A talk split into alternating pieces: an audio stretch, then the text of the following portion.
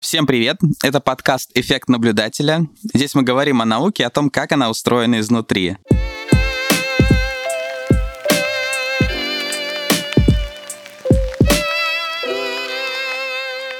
С вами сегодня я, программист из Люксембурга, и Андрей, математик из Петербурга. Привет. Сегодня мы поговорим с Даниилом Савчуком, директором компании NTS. IT-специалисты компании помогают ученым в разных областях анализировать данные, и сегодня мы обсудим такое взаимодействие науки, бизнеса и технологий. Даня, привет. Привет. Привет, друзья, привет, ребята, привет, слушатели. Дань, можешь немного рассказать про то, чем ты занимался? В частности, вот мы на предшоу, так сказать, обсуждали. Была очень интересная тема про то, как вы искали полярных медведей. Можешь рассказать про это и потихонечку двигаться будем по тем темам, которыми ты занимался? Конечно, да. Распознавание полярных медведей по снимкам с беспилотников. Это один из э, коммерческих научных проектов, который реализовывался за прошедший год в моей компании. Основная суть проекта заключается в том, что Ученые-экологи умеют вычислять множество различных показателей, исходя из популяции полярных медведей и тюленей. Это может быть популяция миграции рыб в Арктике, это может быть связано с экологической обстановкой, таянием льдов, это слежение за миграцией популяции полярных медведей. В целом полярный медведь входит, белый медведь входит в Красную книгу. За популяцией полярных медведей все стараются тщательно следить, и эта задача крайне сложная, потому что плотность населения полярных медведей в Арктике, она крайне низкая. Один медведь на 40 квадратных километров. Если говорить с точки зрения съемки с беспилотника и попыткой найти белого медведя на беспилотнике, то, в принципе, чтобы на картинке вообще можно было найти медведя, беспилотнику необходимо лететь на высоте 300 метров, не более чем 300 метров, и при этом установлены вот такой каскад из трех Canon 5D камер по полноразмерной матрице. Делается серийная съемка, которая сшивается, которая может сшиваться, но мы, естественно, не сшиваем, потому что и так разрешение картинки получается 8000 на 6000 пикселей. Такая картинка заметает поверхность 300 на примерно 268 метров с такой плотностью съемки 40 квадратных километров получается порядка одного медведя на 4000 снимков. То есть мы делаем 4000 снимков, и в среднем на этих 4000 снимков должен быть один полярный медведь, один белый медведь. Задача была сама по себе очень интересна, потому что, первое, не найти данных никак.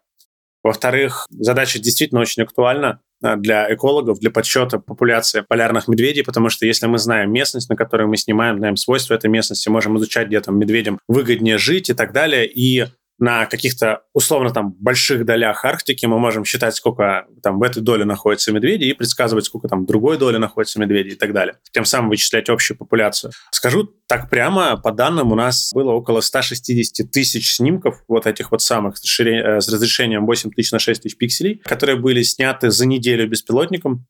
На самом деле, если быть честным, не беспилотником, а это прям военный самолет, на него было установлены эти камеры, и он облетал, то есть прям с пилотами, с экологами на борту. Это как э, некий такой proof of concept, первая попытка посмотреть, что вообще получится. Камера прикреплена просто на дно самолета, а там, поскольку это исследовательский военный самолет, там есть такой как бы визор внутри, и вот в этот визор было поставлен этот каскад. Он был специально под него разработан, да, установлен туда каскад из камер. Далее эти 160 тысяч снимков все были осмотрены учеными-экологами. Вот прям честно, каждый посмотрел. И всего было найдено около 60 медведей на этих снимках. Мы построили, на самом деле, алгоритм, состоящий из э, двух частей таких глобальных. Первое – это предобработка. Ну, вообще, в принципе, само по себе разрешение картинки 8000 на 6000 пикселей ну, колоссально, да, если мы будем говорить напрямую про какую-то нейросеть, то, в принципе, никакая даже самая простейшая сеть, которая может с такими картинками работать, ни в какую видеокарту не залезет объективно, вообще ни в какую видеокарту. Поэтому подход, где мы обрабатываем изображение целиком, он невозможен в принципе. Здесь уже как бы есть два варианта развития событий. Это метод скользящего окна, либо это предварительный поиск регионов интереса, то есть каких-то частей изображения, в которых с большой вероятностью может находиться медведь. Точнее, наверное, так скажем, основной задачей вот этого первого шага является определить те регионы изображения, где медведь со стопроцентной вероятностью не возникнет. Это позволяло нам там, сокращать изображение практически в 100 раз. То есть, условно говоря, вместо 8 тысяч на 6 тысяч пикселей, да, мы должны были обрабатывать 8 тысяч на 60 пикселей, что значительно меньше и уже на самом деле влезает в видеокарту. Ну, то есть это такие типа, иконки по 100 пикселей, у нас на каждой картинке было 5-6. Это те, а, в которых гипотетически может находиться медведь. Это такой первый шаг как бы слабого классификатора, можно пойти таким способом, то есть поиск регионов интереса и дальше использование нейронной сети, либо можно сразу использовать нейронную сеть с методом скользящего окна, но, опять же, на таком разрешении фотографии, при такой большой выборке на каждый налет, А у нас была задача сделать софт, который за сутки бы обрабатывал весь э, датасет. А получилось, что метод скользящего окна, причем на обычном лэптопе, да, то есть там на, ну, на таком, так скажем, дорогом ноутбуке с выделенной видеокартой. Как бы все это посчитав, мы поняли, что скользящим окном мы не укладываемся, там, условно говоря, даже в неделю. Поэтому мы разработали слабый классификатор, основанный на статистических показателях изображения. Ну, то есть, условно говоря, полярный медведь, он в некоторых цветовых диапазонах, он всегда желтенький. Поскольку мы строили слабый классификатор, то у нас, условно говоря, было очень много ветвлений, по каким признакам мы пытались найти медведя, и мы использовали, использовали логическую операцию «или», не «и». Допустим, я нашел там признак, не знаю, черный носик и признак желтое туловище. И мы не говорили, что мы можем считать вот эту вот зону изображения потенциальным медведем, если есть и носик, и желтое туловище. А мы считали это потенциальным медведем, если есть либо черный носик, либо, чер... либо желтое туловище. Какая милая область исследований. Да, потому что очень часто бывает такое, да, что там из-за вьюги, из-за, из расфокуса, из-за каких-то окклюзий, там, условно говоря, медведь есть, но от медведя есть только желтый пузик, а черного носика нет. Или наоборот, есть черный носик, но желтого пузика нет. Поэтому мы строили слабый классификатор на основе на операции или. Рассматривали мы картинку в разных цветовых пространствах. То, на что мы максимально опирались, это цвет медведя. Он всегда в желтом диапазоне. Даже если он не выглядит желтым, есть такое цветовое пространство, называется HSV, это Hue Saturation Value, где hue — это угол на цветовом цилиндре. И э, вот, э, собственно говоря, медведь, он абсолютно всегда находился в желтом диапазоне, но, к сожалению, как можно было бы вообще напрямую воспользоваться и всех медведей найти по желтому цвету. Но, к сожалению, лед, на который, например, кто-то написал, тот же медведь, он в том же самом цветовом диапазоне находится. Ну и на самом деле, вообще вода в океане, она не всегда чистая, и э, если поверхность льда снимать, там что-то таяние льдов или, может быть, грязные куски льда, они тоже часто попадают в этот диапазон, иногда они даже вообще могут выглядеть прям как медведь. А почему у вас было ограничение в день? Это, то есть, вылет этого самолета они отфоткали, хотели просто снимки быстренько запроцессить или почему? Не хотели, а там идеология была такая, что этот процессик нужен для того, чтобы делать вывод. Даже не сутки было ограничение, я оговорился немножко, ограничение было порядка 12 часов. То есть мы совершили вылет в дневное время. Там, конечно, это делается все в сезон, когда там полярный день, но все равно освещенность меняется, и больше это связано с э, климатическим поведением, да, то есть там есть некая цикличность климата в течение дня. Значит, если повезло, и мы попали на неделю, в которой нет тумана, то, значит, в районе 4 часов за сутки в дневное время, условно говоря, с 6 часов вечера там, до 10 часов вечера, хорошие летные условия, хорошая видимость, солнышко светит под хорошим углом, не отбрасывая сильную тень, там нету вьюги, нету метели, нету ветров. А все остальное время идут как бы там ветра, вьюга, метель, ничего не видно, и а, поэтому как бы в это время экспедиция отдыхает, да, то есть это ночной такой отдых, а днем идет опять съемка. И а, хотелось, чтобы инструмент позволял за время между вылетами, то есть, условно говоря, это, это прямо идет такой рейд, это экспедиция на месяц. И у вас в распоряжении есть самолет, и вы можете делать вылеты хоть каждый день, да, если летная погода, если погода летная, вы вылетаете каждый день. И нужно знать, где снимать. Ну, за те 4 часа, что мы снимаем, мы можем отлететь от места старта там, на 800 километров, и где-то там полетать, поснимать, и еще нам надо успеть вернуться да, за эти 4 часа. И вот чтобы коррелировать маршрут, куда мы сейчас полетим в следующий день, нужно очень быстро, ну, как бы за ночь надо успевать обрабатывать фотографии и говорить о плотности медведей в каком-либо из направлений вылета. Метод поиска предварительного региона интересов нам позволил добиться того, что мы за 100 тысяч фотографий обрабатываем за 8 часов. Это вполне достаточно для того, чтобы делать выводы о том, куда лучше вылетать дальше. Ну, от идеи беспилотников пока что отказались. Это пока что тот же самый военный самолет с людьми на борту. Всех этих полярных медведей люди наблюдают сами своими глазами. Ну, для них это часть удовольствия в работе. И хотелось бы лететь туда, где медведи есть. Если экспедиция ограниченное время, то не хочется тоже так зря тратить время. Конечно. Ну и ресурсы в том числе. Просто хаотично облетать может ничего хорошего не дать. А как устроен более детальный классификатор? Более детальный классификатор нами было опробовано куча методик на самом деле. И более того, я скажу, что несмотря на то, что проект коммерческий, то есть это прям заказная разработка, была опубликована статья, которая индексируется в Scopus, ее можно даже взять и почитать. Мы опробовали очень много техник. Это были нейросети, это были различные архитектуры, различные подходы, комбинация нейросетей с классическим машинным обучением. Причем здесь важно еще всегда, когда мы говорим про машинное обучение, компьютерное зрение, распознавание чего-либо, нужно очень четко понимать, ради чего это делается и какие метрики. Основная метрика у нас здесь была рекол. У нас была главная задача, поскольку медведей очень мало, ни в коем случае нельзя потерять ни одного. Не страшно, если мы там, не знаю, найдя 10 медведей, 5 из них окажутся ложными. Вообще не страшно. Страшно, если мы найдем 9 медведей, а 10 потеряем, его уже никто никуда не найдет. Поэтому мы гнались за метрикой рекол. Это полнота. И полнота у нас получилась на тех данных, что у нас была, 99,7%. Понятно, что на самом деле сама по себе выборка данных, она очень незначительна для того, чтобы говорить о применимости этого метода с любой другой камерой, любой другой настройкой, другим самолетом, другой высотой полета и так далее. Но вместе с тем вот мы получили полноту близкую к 100%, то есть не теряем медведей практически, и а, точность около 60%. То есть, так скажем, чтобы проще говорить, каждый второй медведь у нас не медведь. Руками надо дообрабатывать, но это, опять же, очень стабильная статистика получилась. То есть, в принципе, когда мы определяем некую плотность появления медведей, там, где медведей нет, у нас и количество ложноположительных результатов маленькое. Это, опять же, нам повезло, да, что такая связка, что у нас э, ложноположительных результатов больше там, где именно медведи это дало некую статистическую стабильность. На самом деле суть в том, что было найдено вот 60 медведей на этих снимках, и при помощи нашего решения было найдено еще 10 дополнительных, которые были глазами пропущены. И это очень большой результат. Же хотел спросить, из-за того, что медведей не так много, не было ли проблем с переобучением, что у вас маленькая выборка? Конечно, это да, конечно, это главная проблема, с которой мы здесь боролись. И, естественно, переобучение имеет место быть в любом случае. Но мы старались со всех сил, делая нелинейную аугментацию, во-первых, а во-вторых, используя просто тотально на каждом шагу кросс-валидацию, а, подмену датасетов и так далее. Понятно, что поскольку у нас очень мало данных, мы не могли прямо отдельно выделить тест. Ну, как бы у нас просто для обучения данных мало. И поэтому то, как здесь мерились метрики, это тоже целое искусство на самом деле. Прямого и честного здесь результата пока что нет. Так нельзя говорить, так нельзя мерить. Да? То есть это все наши некие ухищрения для того, чтобы как-то самим себе доказать, что мы сделали не какую-то туфту, а реальный результат. Ну и плюс как э, некое оправдание нашим действиям, то, что мы нашли 10 реальных медведей, которые до этого были упущены, да, то есть тех, которых у нас изначально не было в нашем датасете. Это очень крутой результат. Есть другие проекты, да, например, с теми же тюленями, там с данными проблем нету, там тоже много всяких разных не приходилось делать, но там, по крайней мере, подсчет метрик, он такой некий world стандарт, то есть никто не придерется. Мы мерили там так, как необходимо. Да? То есть у нас были отдельные тестовые выборки, которые при обучении были вообще не видны. С мишками было все тяжело. Здесь действительно использовалась нелинейная аугментация и тотальная кросс-валидация. То есть у нас прямо были перестановки датасета, мы рассматривали вообще все возможные.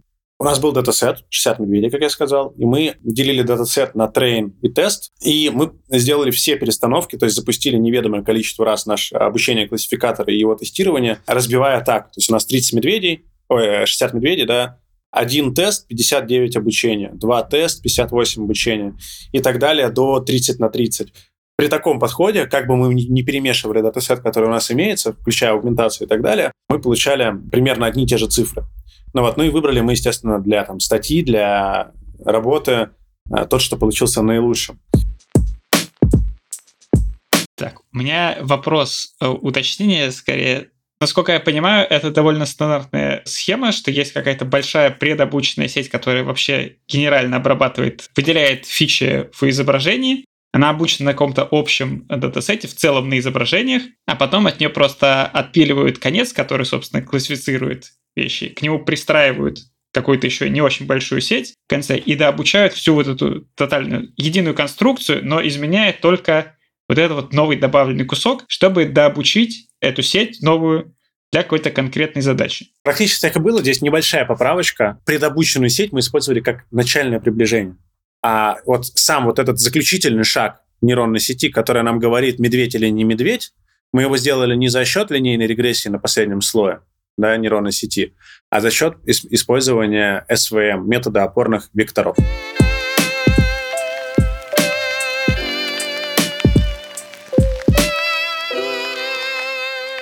Всегда очень сложно декодировать, как и почему потом сеть решит, что это медведь или нет. Но вы поняли, что важнее, пузика или носик? Ну, про носик это была литературная добавочка, потому что на самом деле там признаки такие, как цвет, как э, заполненность объекта, площадь объекта, моменты объекта, именно моменты статистические. Мы берем там среднее, дисперсию, третий момент и так далее. Но медведь — это обычно такое солидное пятно, которое занимает там примерно 40% квадратиков, в котором он находится. Чаще всего одно пятно, там, не 5 пятен, да. Или это может быть два пятна, но между ними очень маленькое расстояние, если он с детенышем, или если там он вытянул лапу в сторону, здесь у него случайно нет желтого цвета, да, и получилось как бы две компоненты. Бывает такое, но они тогда очень близки друг к другу, да, и идентичны по форме. заполненность медведя, обычно медведь как бы сверху снимается, да, он редко лежит. Даже когда лежит, все равно у нас это срабатывает. Получается такой овал, там, капсула по форме. А если там это, например, лед, на который написали, как я уже говорил, да, то чаще всего он выглядит как оборваныш, который сразу понятно по там, каким-то статистическим моментам, что это, ну, нифига не медведь, потому что медведь не ешь. Ты сказал еще, что у тебя были какие-то другие животные тоже. Я забыл. Моржи. Тюлени. Тюлени. Тюлени были, да. Но с тюленями все примерно точно так же. Это другие настройки алгоритмов и чуть более распространенный классический классификатор, потому что эта задача, она стояла у нас в прикладном смысле, а на... Как называется платформа для э, соревнований по машинному обучению самая распространенная? Kaggle. Kaggle, да. На Kaggle была уже задача по распознаванию тюленей. И мы, в принципе, оттуда взяли вот эту заключительную часть классификации. А это важно э, то же самое, чтобы популяцию их, или это как-то для людей важно в другом смысле? Это тоже важно для измерения популяции, также важна скорость еще более сильно, потому что здесь э, не только в Арктике снимается, это снимается там, в Гренландии, на Байкале, на Каспии, где с летными условиями все гораздо лучше. И там, ну, как бы между вылетами реально 12 часов, и за это время нужно очень четко рассчитать, куда мы летим дальше. То есть делается там сначала первый облет, на котором примерно начинаете понимать, где тюлени. Понятно, что там сидеть непрерывно 8 часов смотреть в окно и выглядывать тюлени и записывать GPS-координаты, никакой ученый не будет. Да, это невозможно. Он сидит и чай пьет в фюзеляже и иногда выглядывает в окошко. Ну вот, и потом, соответственно, эти данные просто вслепую собираются и уже дома, там, в Питере, в Москве обрабатываются после экспедиции там, на Каспий или на Байкал. А хотелось бы им для сбора более релевантных данных точно так же в первый день вылетели, сделали облет в секторе А1 тюленей, найдено типа 300 тюленей, в секторе Д4 найдено один тюлень. Неинтересно. Полетели летать вокруг сектора А1. И поэтому там также важна скорость. Там тот же самый абсолютно подход с подготовкой регионов интереса, это просто другие настройки алгоритма, да, другие настройки параметров. И дальше, да, используется обычный классификатор. Просто хорошо обученный на большом количестве данных. Вот. И там хорошая именно точность уже по метрике Precision, именно точность, да, не полнота. Полнота там уже особо никого не, не парит. Потеряем мы там трех из тысячи тюленей, ничего страшного. Поэтому преси, за, за реколом мы там не гнались, за пресиженом мы там гнались. А ты в этих задачах вообще чувствовал что-то другое, что там какие-то медвежатки, что там какие-то животиночки, и ты их распознаешь? Да, если честно, если честно, так опять же совпадает с природой, что хорошие летные условия тогда, когда мишки, мишки идут на нерест, когда медвежата у медведей. И на самом деле почти каждый четвертый медведь с медвежонком. И обычно они далеко не бегают, когда у них медвежата, да, они потеряются в каком-то месте, где рыба у них в неком доступе, рыбу или тюлени, да, что можно лапать сопнуть, покушал. И эти медвежата, они там валяются, играются. Ну, ты прям видишь, начинаешь визуализировать картинку, как оно было, когда это вот в живом времени. По фото просто видно, заснят момент, там, не знаю, он на половине процесса переворота на спину, там, и лапками машет. Класс. Довольный весь. Иногда бывает по два медвежонка. Это, конечно, очень мило. Это, в принципе, сама по себе задача на крайне мила. И э, еще одно маленькое совпадение, что главный разработчик на этой задаче его звали Миша. И у него, у него просто все связано с проектами, с медведями, все прозвища и так далее. Миша занимался мишками. Он так и назывался проект Ми- Мишки. Не медведя, Мишки. Ты говорил, что было какое-то соревнование на Кэгле про распознавание тюленей.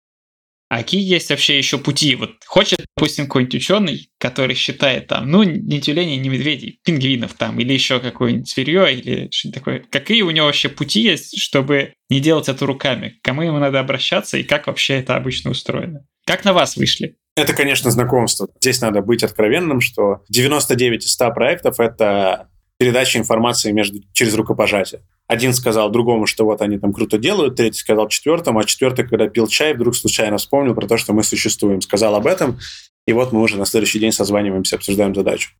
Такого прям места, куда идти, я сказать не могу. Компании, которые могли бы такой результат сделать, да, качественно, их много. Компании, которые бы взялись за этот проект, за те бюджеты, за которые мы это сделали, их нет. То есть поэтому к нам и пришли, на самом деле, экологическое сообщество, с которым мы работали, у них есть много подрядчиков по множеству других проектов, и там, естественно, есть и какие-то управляющие кадры в, этом, в этой организации, которые связаны с другими проектами, айтишными и так далее. В общем, мы там были, если не 30-ми, то 20-ми точно в очереди. И никто за это браться не хотел по причине малого количества данных, и все говорили, что мы просто сейчас никакого результата не покажем. Я бы, наверное, сейчас, может, тоже так бы сказал, да, но мы там по молодости, по глупости взялись за это и какой-то результат удовлетворительный получили. И это прикольно. Как минимум, это закончилось статьей, и 10 найденными медведями. На те бюджеты, за которые это делалось, все довольны просто сполна. Продолжаем сотрудничать с этим сообществом, да. Я не очень, не очень знаком с миром Кегла, но, скажем, я ученый. Допустим, у меня есть товарищ, который мне поможет грамотно подготовить датасет. Там у меня есть куча снимков, их, наверное, надо как-то чуть-чуть причесать, чтобы с этим можно было работать. Выкладываем просто на Кегли, мы можем не ставить приз тому, кто, значит, сделает хорошо, а просто сказать, ребята, мы ученые. Или, может быть, из гранта как-то мы можем выделить. Не-не-не, так, так не получится. Я, кстати, не знаю, почему так к Kaggle прицепились. Ну, это просто самая громкая такая. Если есть какие-то другие площадки, интересно, расскажи. Kaggle — это платформа для соревнований. Там угу. бывают соревнования без призового фонда, почему бы нет, но в целом, чтобы просто поставить какое-то соревнование, нужно быть либо очень хорошими друзьями Kaggle, или там какими-то сообществами, которые там толкают какую-то глобальную полезную мысль. Либо нужно деньги платить, поэтому э, это, наверное, не лучший выход идти на Kaggle с своей задачей. Объяснение этому даже... То, что Kaggle очень прикольная, очень крутая платформа, которая очень много чего реализована, удобного для проведения соревнований, но тем не менее чаще и чаще появляются грандиозные, кстати говоря, соревнования, которые базируются не на Kaggle которые делают свои движки проверки там, экспериментов и так далее, потому что, ну, потому что Kaggle это может быть дорого, Kaggle это не white label и так далее, и так далее, и так далее.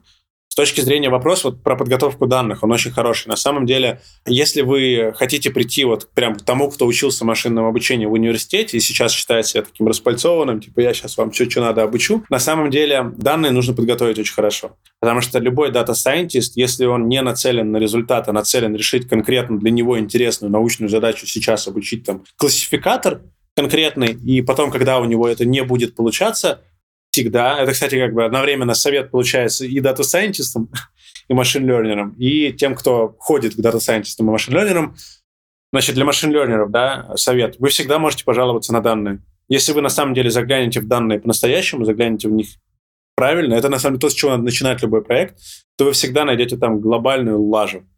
Вот не бывает хороших данных, вам по своему скажу. Просто их нет и все. Никто данные размечать не умеет, особенно заказчики, и всегда приходится какой-то полной фигней заказчика. Если вы хотите получить хоть какой-то результат, и его не получаете, это не потому, что у программистов руки кривые. Если они вам дают что-то, что делает вид, что оно работает, значит, они уже не придурки. Даже сделать вид, что оно работает, нужно иметь очень крутое образование и понимать, что ты делаешь. Поэтому я призываю вас всех друг на друга не ругаться, а на самом деле взглянуть на проблему по-настоящему, правильно, по-взрослому и уметь ее в корне решать. В любой задаче анализа данных или компьютерного зрения крайне важно иметь а, качественный датасет. Представим, у меня есть грамотный датасет, вот я ученый, я послушал тебя, я подготовился. Что мне делать? Я могу пойти на Reddit в какой-нибудь там machine learning и сказать, ребята, у меня есть грамотный датасет, мне нужен грамотный человек. Или что, что делать? Я думаю, что проверку гипотезы можно сделать э, очень легко э, в открытых инструментах open source, коих полно. То есть там предобученная модель, допустим, вы кладете свой датасет в определенном формате, на самом деле там они переводятся из одного формата в другой совершенно спокойно. Выбираете какую-то самую простейшую нейросеть, про которую только что прочитали там на том же Redis, Quora или Хабре, настраиваете параметры, там, не знаю, разрешение изображения и так далее. Автоматически собирается нейросеть, обучается, вы получаете на выход там, результат какой-то точности. Да? Это проверка гипотезы. Если там ваша гипотеза показывает, что да, нейронную сеть использовать здесь есть смысл, можно уже пойти к профессионалам, платить деньги. К сожалению, они стоят сейчас очень дорого, но вместе с тем есть много опций. Там. Это можно сходить в университет к студентам. На самом деле, даже хорошо обученного студента для машин-ленинга, если у вас гипотеза уже проверена и сработала, его хватит для того, чтобы сделать какой-то небольшой кастом, если вы уверены в качестве ваших данных. Слушай, а при том, что у нас э, практически всегда, особенно, мне кажется, в мире вот э, там биологии, еще чего-то, данных недостаточно, либо они только однобокие, например. Не знаю, примеры про медведей, неважно, какие-то немного однобокие. Ну, могу просто пример своего проекта привести. Да, давай, интересно. Э, клеток распознавание клеток в микроколониях по снимкам с микроскопа.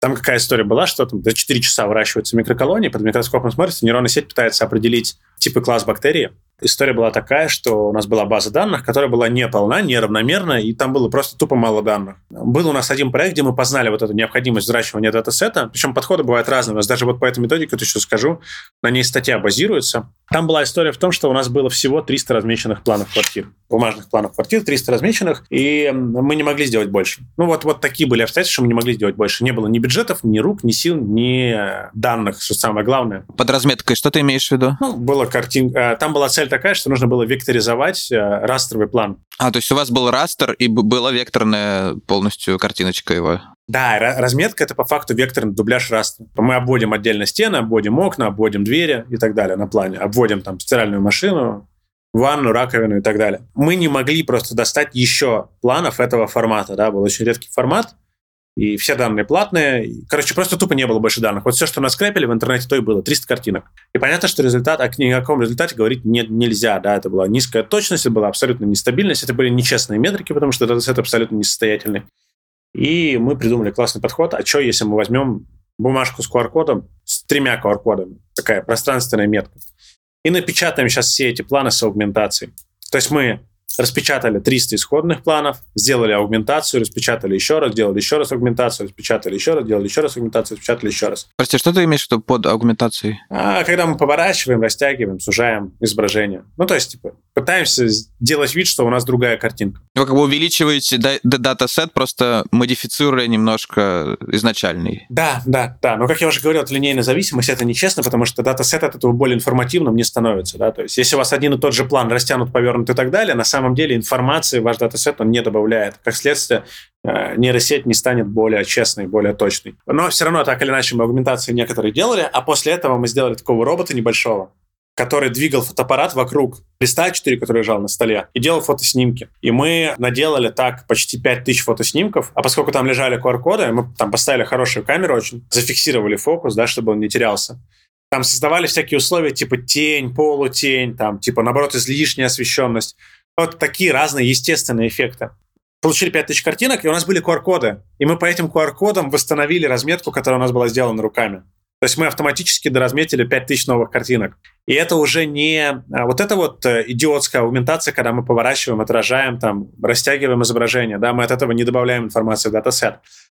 А здесь мы добавили информацию, потому что мы меняли условия освещения, мы добавили там окклюзии, параметры камеры, искажения и так далее. У нас датасет стал реально прям крутой. Мы на нем дообучили. Мы, во-первых, там на 10% подняли точность распознавания, робастность просто подняли в небеса. Наша сеть стала спокойно работать с новыми данными. То есть до этого она новые данные вообще не воспринимала, дико на них ошибалась, а теперь она стала способна с новыми данными работать. И вот таким способом датасет увеличили. Что касается склеток, с которых я начал, там прям просто партнерам, заказчикам, которые проект заказывали, некий меморандум поставили, что типа, чуваки, с таким датасетом мы ни хрена не получим. Естественно, это было сделано не в такой жесткой, там, бесповоротной форме, да, это коммуникация, взаимные отношения, обсуждения и так далее. И пришли к выводу, что нам необходимо нанять двух лаборантов, которые будут на протяжении месяца просто выращивать микроколонии и фоткать раз с разным зумом, с разной окраской, с разной освещенностью, разные бактерии, разные участки, чашки Петри. Таким образом увеличили тоже датасет на порядка 5000 снимков, и на нем уже тоже получали относительно стабильные результаты. Это ситуация, когда как бы это обернулось рутиной и тратой денег. С медведями так не сделаешь. Вокруг них можно бегать, и так лопаты, снег там, допустим, еще что-нибудь. Да, на самом деле такие идеи прям есть в зоопарке это делать. Но там же не та же картинка, вам нужна же типа такая же картинка, да? Вам нужно взлететь над этим зоопарком, там, да, да. просторы снега. На 300 метров с этим каскадом камер, именно этим, да. А так нормально, вы же лаборанта какого-нибудь нанять можно, он будет бегать за этим медведем или от него. Тоже нормально. На этой нашей сессии, когда мы с вами созванивались вчера, о чем мы говорить будем, говорил про Microsoft, упоминал в проблеме с медведями. Да? Так вот, Microsoft позволил себе арендовать вертолет и как раз-таки, находя медведя, летать вокруг этого бедолаги до усмерти, снимая его с разных ракурсов и так далее. Это уже было после того, как мы проект э, вот этот с медведями реализовали. И сейчас есть датасеты, они даже условно нам показаны, но у нас нет к ним доступа. То есть мы не можем их привлечь к обучению нашего классификатора. Но сейчас существует прям хороший датасет по медведям, он там исчисляется э, несколькими сотнями нормальных репрезентаций медведей. Причем нескольких. То есть там порядка четырех медведей были сняты прилично так с разных ракурсов, разной высоты, освещенность, день, ночь, погодные условия и так далее. То есть это все тоже честные, статистически различные данные. Класс. Мне кажется, получился замечательно позитивный разговор о том, как вообще все технологии могут помочь науке. А главное, мне кажется, надо ученым как-то, ребята, и, и кстати, программистам тоже, и, и всем айтишникам, и, и людям из технологий, есть свободная минутка, помоги ученому. Я не знаю, кстати, вот нету как-то площадок, где, где люди встречались, хотя, мне кажется, это было бы очень не знаю, не может быть не очень востребованная, но полезная штука, какое-то место, где все могут прийти, поделиться как-то проблемой, сказать, ребята, типа, мне нужна помощь.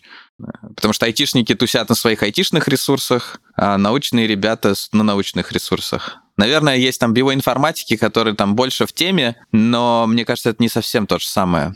Или совсем не то же самое. Биоинформатиков своя повестка, свои данные. А так вообще, да, народ не очень в курсе обычно, какие бывают инструменты. Технологии сильно впереди того, что реально применяется.